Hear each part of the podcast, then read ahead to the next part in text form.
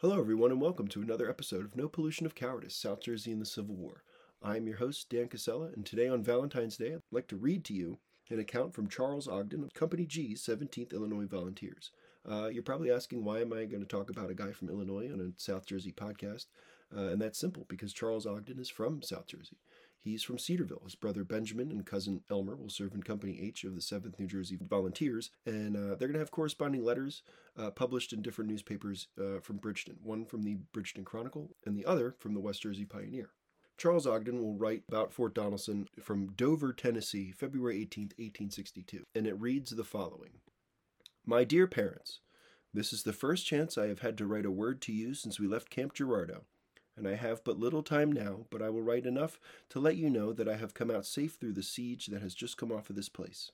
It is impossible, too, for me to undertake to give you anything like a detail that of the battle, for I know only more than what the 17th did. We left Fort Henry on Tuesday the 11th. We marched about five miles out of camp, and then we camped for the night without tents, for we brought no tents with us, and consequently we have slept on the wet ground ever since. On the 12th, we marched to this place and surrounded it and on the 13th the battle commenced, and it was kept up all day by the artillery and sharpshooters. Our infantry made two or three charges on their batteries, for they were many. They had upwards to ninety pieces. Night came on, and the firing ceased, and that night was one of the worst nights that was ever experienced by men enjoying good health, especially by those who had been enjoying comfortable quarters. For after night set in, it commenced raining. It rained for an hour or so, when it turned to snow. And there we were, without tents or campage of any kind. Oh, how I longed for a cup of coffee!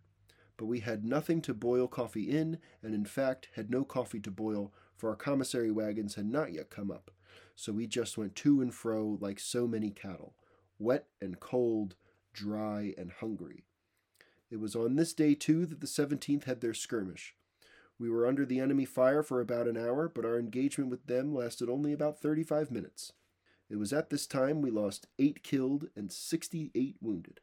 Company G had but five wounded, and Company E and I suffered the worst. On the 14th, there was but little firing going on except with the sharpshooters, but they had sent them as many valentines as they cared to receive of the kind. On the 15th, the rebels marched out of their entrenchments and made a desperate charge on one of our batteries that was out of ammunition and took one piece, with a big loss on both sides, but we got it back again. On the morning of the 16th, Sunday, they hoisted the white flag. Then the Federal troops commenced cheering and cheered off for about an hour, and then marched into the fort under the tune of Yankee Doodle. About 15,000 rebels surrendered unconditionally. But I have not time to write any more.